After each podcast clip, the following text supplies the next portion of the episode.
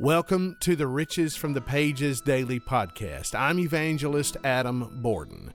As we continue to look at the biblical account of events of Jesus' journey to the cross, let's look at Luke 22. And I'll trust you to look at your reading. Before the progression toward the cross picks up quickly, Jesus sits down with his disciples in an upper chamber to commemorate the Passover feast of the unleavened bread.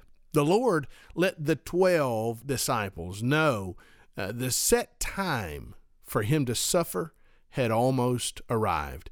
The personification of the picture of the Passover from Exodus 12 was present with them in the room from verse 17 through 20, Jesus performs a pattern which he had gone through previously with miraculous results. In this setting, Jesus goes through the process of serving the Passover by first taking the cup.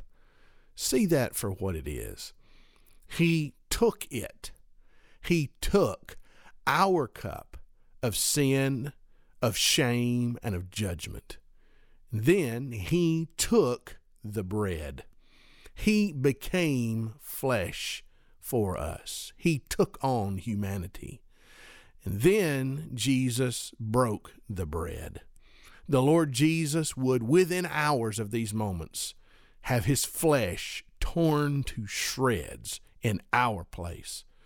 The fruit of the vine in that cup would have come from grapes that were crushed and destroyed to obtain the juice. It is the picture from Exodus and the propitiation in the same scene. He said, Take this. It was the New Testament sealed in his shed blood. Look there in verse 17 and 19. It says this He gave thanks. Throughout all the Gospels, when Jesus took something, he gave thanks. He broke it and he gave it. And then the miraculous took place. The miracle of this particular blessing was that salvation by his broken body and his shed blood would come to sinners like you and me. And that is truly miraculous. Let's think on these things. And tomorrow, we'll search for more riches from the pages of God's Word. Now, you can find out more about us at evangelistadamborden.com.